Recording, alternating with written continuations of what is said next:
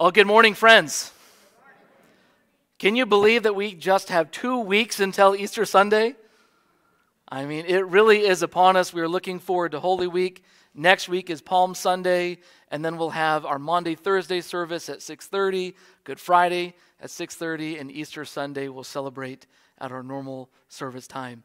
And Typically, we think of next week, Palm Sunday, as kind of the, uh, the culmination. The, this is the, the week that sets everything into motion. That when Jesus entered Jerusalem, that was the, the final straw that sent him to the cross. But actually, if you've been paying attention, the tension has been building week after week. We remember in John 9 and John 10 they're, they're, the tension has been building. They're wanting to seize Jesus and take him. In fact, it's actually going to be in John chapter 11, the, the raising of Lazarus. To me, this is actually the final straw that sends Jesus to his death. Now, you see, Jesus has been performing what John calls signs. It's his word for the miracles that Jesus performs. They point to, they signify who is this man who is doing such things. Now, of course, there is some debate over the exact number of signs and what they are, but most concur that there are seven signs in John's gospel, and that they should be ordered this way. First, the turning of water into wine, then the cleansing of the temple, the healing of the nobleman's son, healing the man who was paralyzed, uh, feeding the multitude, healing the man who was born blind from birth, and then the, the seventh, the climax, the, the pinnacle of all the signs that Jesus has been doing, most think is this the raising of Lazarus in John chapter 11. This is the sign of signs. This is the miracle of miracles. And ironically, it's the performing of this resurrection that leads to Jesus' death. We'll have more, uh, more on that in a moment. But this, this story, this, this event that, that happened, it's, it's incredible, is it not? You hear it, and aren't we astonished that Jesus did this? I mean, it's kind of absurd. Besides Jesus' own resurrection, I can't think of a more shocking story in the Gospels than this one. I mean, uh, this is a little, little, bit morbid, but imagine this happening to you. You have to put yourself in the story. Imagine your, your brother who loves Jesus and whom Jesus loves gets critically sick, deathly sick. And you send to Jesus for him to come help. This is how our story begins in John 11. Now, if you'd like to follow along with me, you can turn in your Bibles or open up your phones. But it begins like this it says in verse 3 The sisters sent Jesus a message Lord, the one you love is sick. Now, notice there is no specific prayer request here. They just tell Jesus, the one you love is sick. Perhaps this is a good model for praying, by the way.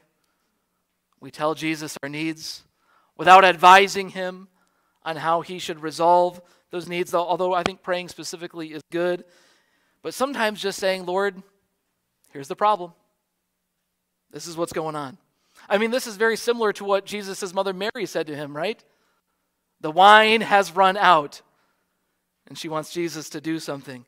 And the sisters, Mary and Martha, they believe that Jesus is going to do something because he loves Lazarus and now he's heard that he's sick. So, what's Jesus going to do? Well, how will Jesus respond to this news? And what does this sign point to? What, what does this story tell us about Jesus of Nazareth? Well, I think this sign reveals, at least for me, three things that Jesus, he works mysteriously, he cries with us, and he gives life by giving his life. So let's talk about this. What does this sign reveal about Jesus? Number one, Jesus works mysteriously mysteriously. This is such a strange story about Jesus. Why does he act the way that he does? I mean, first of all, we, we note that someone Jesus loves gets sick. A reminder for us that Jesus' love for us doesn't mean we don't experience the same brokenness and pain as everybody else. And when we do experience that brokenness and pain, that doesn't mean his love for us has diminished in any way. He loves us still in the midst of the sickness and the brokenness. Says, The one you love is sick. Man, there's some theology in there this morning. Jesus still loves Lazarus in the midst of this. But the story gets stranger from there. It says, When he heard this, Jesus said, The sickness will not end in death. No, it is for God's glory, so that God's Son may be glorified through it. Now let's pretend we don't know the end of the story. Okay, great. Lazarus, he's this is not going to end in death. He's going to be he's going to be healed. He's not going to die. Whew. Thank you, Jesus. Took care of the problem. And it gets, it gets better. Verse 5. Now Jesus loved Martha and her sister and Lazarus. Wow, that's good news. Of course, he, he loves us. He's, he's fixing the problem. He's coming to help right away, of course. But then we get to verse 6. So when he heard that Lazarus was sick, he stayed where he was two more days. Wait, what? Jesus knows Lazarus is critically ill, ill enough that his friends have to send him a message. And then he just said, it's, it's not going to end in death. And he reminds them, reminds them of his love for them. But then he just stays where he is for two more days? You ever had something like this happen to you? There's, there's, a, there's a big problem, a, a crisis, something critical in your life, and you tell Jesus about it, but nothing seems to change. I mean, I think this is a common experience. But this is a sign, this is a little revelation that there's often more going on that we cannot even fathom or comprehend. It reveals something mysterious that we live by faith in Jesus and not by sight. This sign reveals that He is working mysteriously in ways that we cannot see. He works not according to our thoughts and plans, but according to His Father's. He's working out a, a global, a, a universe encompassing, and all of history encompassing plan that we cannot fathom. We cannot fathom what God has done, what God is doing, and what God will do through all eternity. He's always working, but it's often mysterious, beyond our comprehension.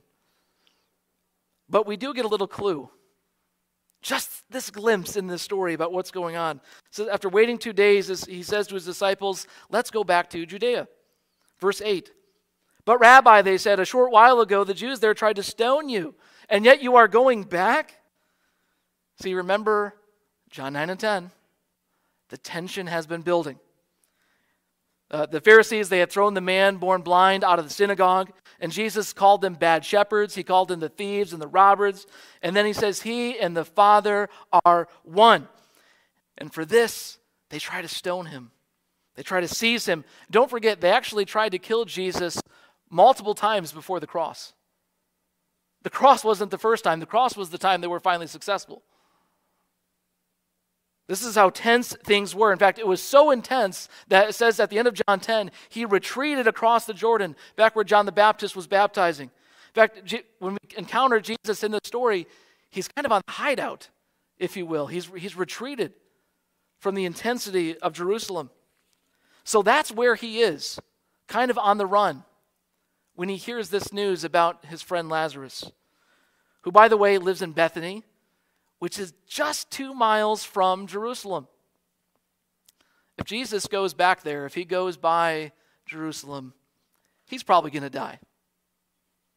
And if he does something miraculous, that's going to send him to the cross. I think Jesus knows this.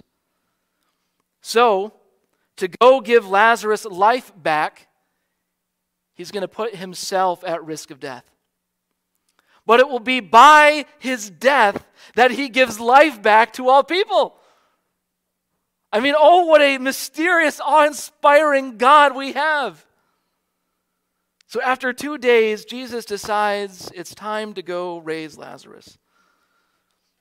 Jumping down to verse 14, he tells them plainly Lazarus is dead, and for your sake I am glad I was not there, so that you may believe. But let us go to him. Isn't that a strange thing to read? Jesus is glad he was not there to solve the problem. Why? So that they may see Jesus Christ in all of his glory. And so that deep in their bones, deep in their heart, they would believe he is the resurrection and the life. But I think a church father gives a really important point of wisdom about this passage. Cyril of Alexandria says this Jesus saw that in the end, Lazarus' illness and death would be for the glory of God. This is not to say that the sickness came on Lazarus so that God should be glorified, for it would be silly to say this. Isn't that kind of funny? But rather, since the sickness had come upon Lazarus, Jesus foresaw the wonderful conclusion to Lazarus' illness. I think that's an important clarification. God is not the author of evil, period. But he's so good at redeeming it, we often think he is. I mean, it's like, Lord, did you write this story on purpose? I mean, that's how good at God is redeeming evil. That's how good of a storyteller he is. So Jesus, he hears about this and he has a plan to redeem it for the glory of God, even Lazarus' death. And I think Jesus knows his time is almost up. He needs his disciples to have an unshakable confidence in who he is and what he's capable of, that he's the resurrection and the life. So he gets to Bethany. Lazarus has been in the tomb for four days. I mean, after that many days, he's really, really dead. I mean, he is. He's, he's gone. He, and, and Jesus, it's, it's too late. It's too late. And Martha comes out to meet him. And, and most of us know, we, we know Martha and Mary from the story about them in the Gospel of Luke. Uh, you know, Martha, she's kind of condemned because she was busy with the preparations, while Mary was praised because she sat at Jesus' feet. But I think John, he knew Mary and Martha, and I think he knew about Luke's gospel, and I think he wants to balance the story out a little bit.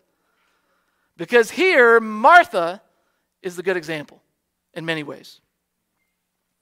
Martha comes out to meet Jesus in the midst of her probably disappointment. Jesus, why didn't you come? Jesus, why didn't you fix this? You got our message, Lord. She comes out to meet him and, and she shows the initiative. And then she says in verse 21 Lord, if you had been here, my brother would not have died. You could have done something, you could have been here.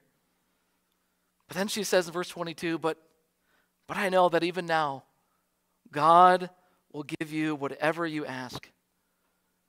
Isn't that amazing? Jesus, I still believe you could do something about this, which is amazing considering Lazarus has been dead for four days. And Jesus says to her, Yeah, your, your brother will rise again. And Martha answers, I know he will rise again in the resurrection at the last day. Now, the words that Jesus are about to, about to say to her, I think, are some of the most mysterious and some of the most amazing promises in the whole Bible.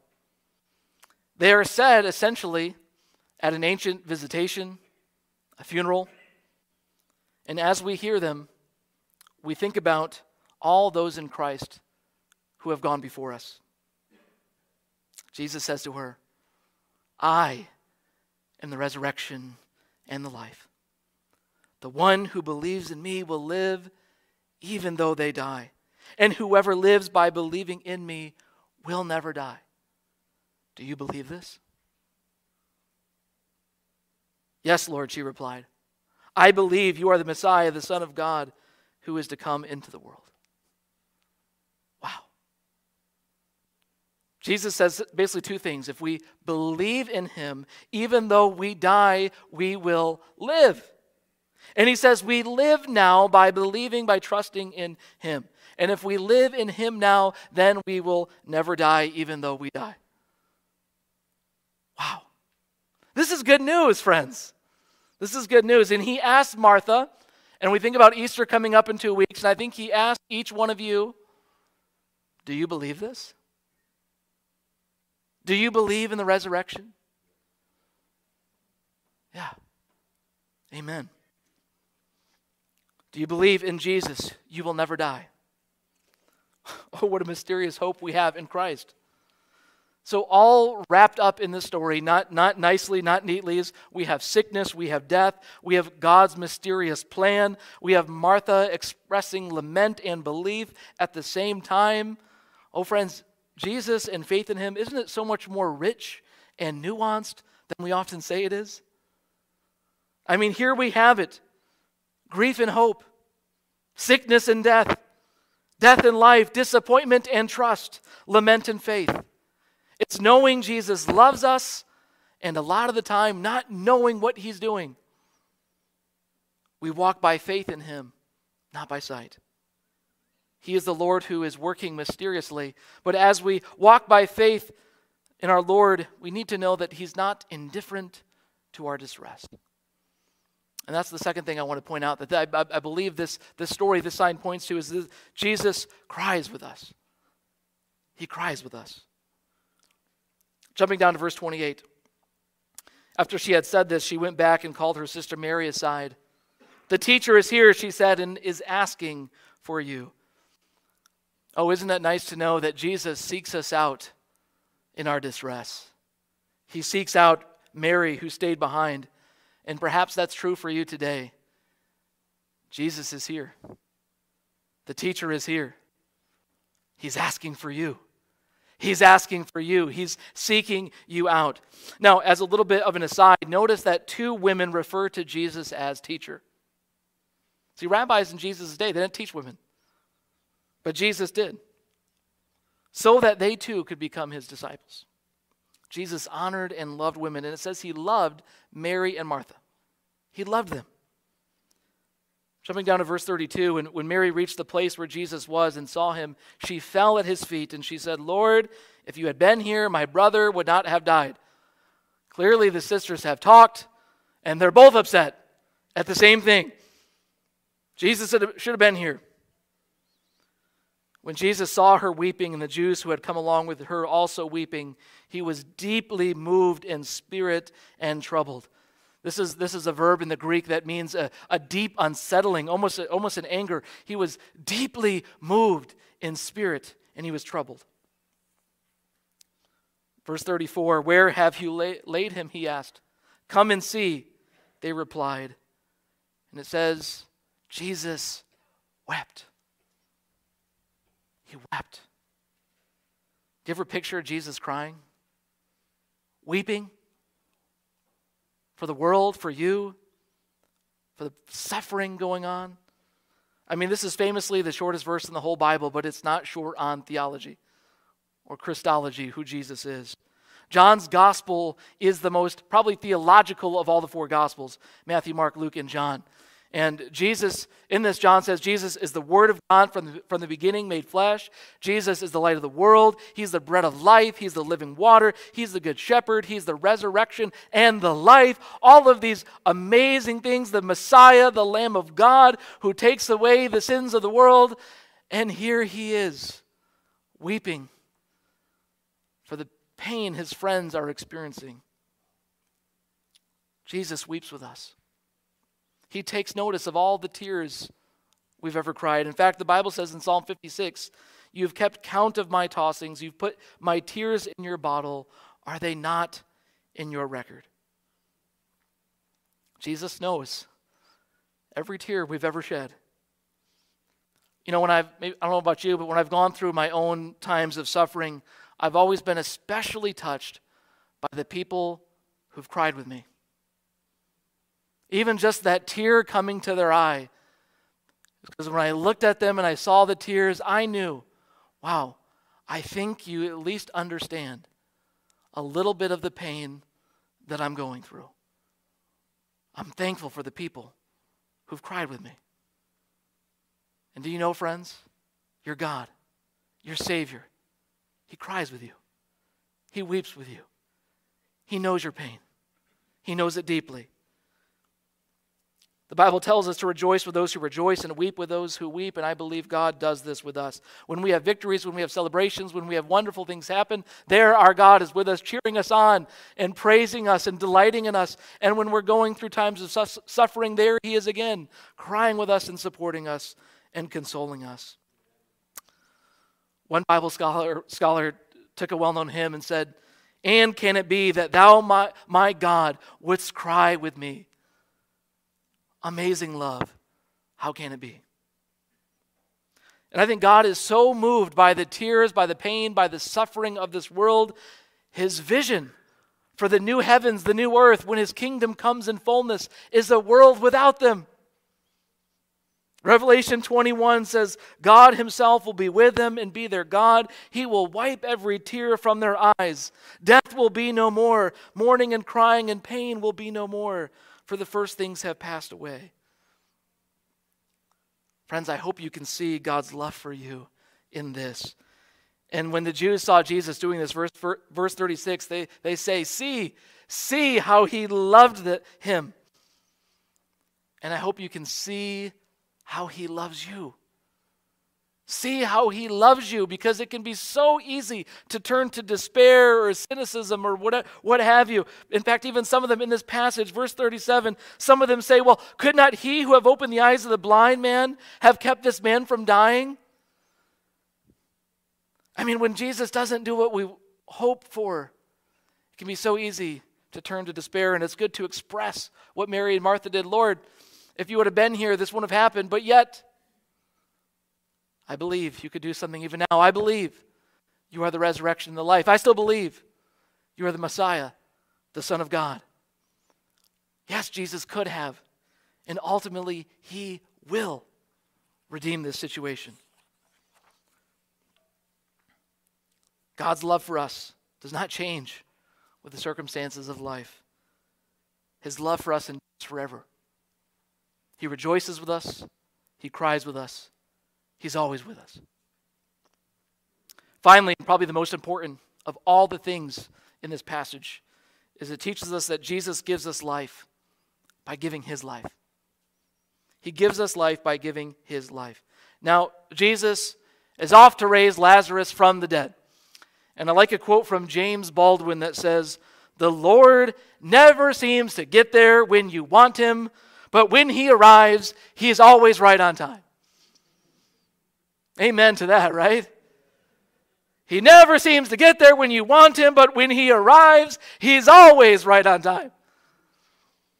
And it's now time for Jesus to reveal his glory. Verse 38 Once more, deeply moved, he comes to the tomb. It was a cave laid with a, with a stone laid across the entrance. Take away the stone, he said, and, and we know the story. He says, Lazarus, come out. I mean, again, can you imagine this happening to you? I mean, you're at, you're at the funeral, you're at the funeral parlor, you're at the funeral home. Your brother, who's been critically ill, he's now died for four days. And he, we don't do this today, but imagine he's been in the casket for four days. Jesus finally shows up to the visitation. And he goes and he lays his hand on the coffin. And he's thanking God that God's already heard him. What's going to happen? And he says to your brother, by name, Lazarus, come out. The coffin opens and someone gets out. Isn't this absurd? This is astonishing. This is astonishing. He comes back to life. This is the sign of signs, the miracle of miracles. Why did Jesus do this? He, he says so himself. He wanted his disciples to see the glory of God. The glory of God. And I think he wanted, knowing that his crucifixion was coming, knowing he was about to leave this earth, I think he, know that, he knew that they needed an unshakable confidence in the resurrection for, for hope of life beyond death because you know, we know Easter, it's in two weeks, but Jesus wanted his disciples to have a powerful preview. This is what I'm capable of. This is what God can do when you put your trust in him. In fact, Jesus said a few, uh, in a, a, cha- uh, a few chapters earlier in John 5, he said, Very truly, I tell you, a time is coming and has now come when the dead will hear the voice of the Son of God, and those who hear will live. Now, friends, this is where John gets like theologically like, whoa, this is amazing. Because John called Jesus the Word of God back in chapter 1. Do you remember this? In the Word of God in Genesis chapter 1, the Word of God in the beginning of time, spoke and brought all things, visible and invisible, into existence. Matter and life itself coming alive by the Word of God. And in the end, Jesus, the Word of God, will speak. And those who hear his voice will go, go from dead to alive. And all things will come back into existence and be renewed in the new heavens and the new earth. Friends, this is the Christian faith. What Jesus said about Lazarus is true of every believer in Christ. This sickness will not end in death. This sickness will not end in death. And this death will not end in death. Amen? How is this possible? Only because of Jesus Christ only because of Jesus. This is not just a philosophy, this is a reality. And the story of Lazarus gives us the most vivid picture of the cross and resurrection. And in fact, this is the event that leads to the cross. After this happened, some of the people who were there, they run off to tell the, the religious leaders what they just witnessed. And if you jump down to verse 33, it says, From that day on, they plotted to take his life. Now, before, they just tried to take his life when they had the opportunity. But now they're making a plan. We're making a plan. We're, we're taking him out. So, this is the irony that giving Lazarus his life back cost Jesus his own life. But he was willing to do it. And further irony upon irony it's this cross, it's this giving of his life that will lead all those in Christ to getting their lives back to, getting their bodies back through life, through the life that he gave. Truly, this miracle. Is this not the sign of signs? Is this not the most miraculous thing you've ever heard besides Jesus' own resurrection? I mean, it's unbelievable. We have seen in Jesus that he, he works mysteriously in the redemption of all things. And in our pain, he cries with us, but in the end, he will give us life because he's given his life for us. Oh, friend, can you see this morning how he loves you? So, whatever you're going through today, know the love of your God, the love of your Savior. And if you need an example how to live this out, I point you actually to Martha. It's time she gets some redemption because she runs to Jesus. She tells him her disappointment, and yet she confesses her ultimate trust, her ultimate faith in who he is. This is the power of Jesus. He was so amazing, he was so incredible, he could disappoint people so greatly. Yet at the end of the day, they're saying, I still believe. I still believe. Can anybody testify that that's their experience? You've gone through some suffering, you've gone through some things, but yet Jesus is so incredible. This story is so amazing. It helps you see everything else in life, and still at the end of the day, you say to Him, Lord, I still believe you are the Messiah, the Son of God, who was sent into the world. That's how amazing Jesus is. So many of us have that story. So as we approach Easter, may you believe deeply and find deep hope in our Lord, who is the resurrection and who is the life. Amen.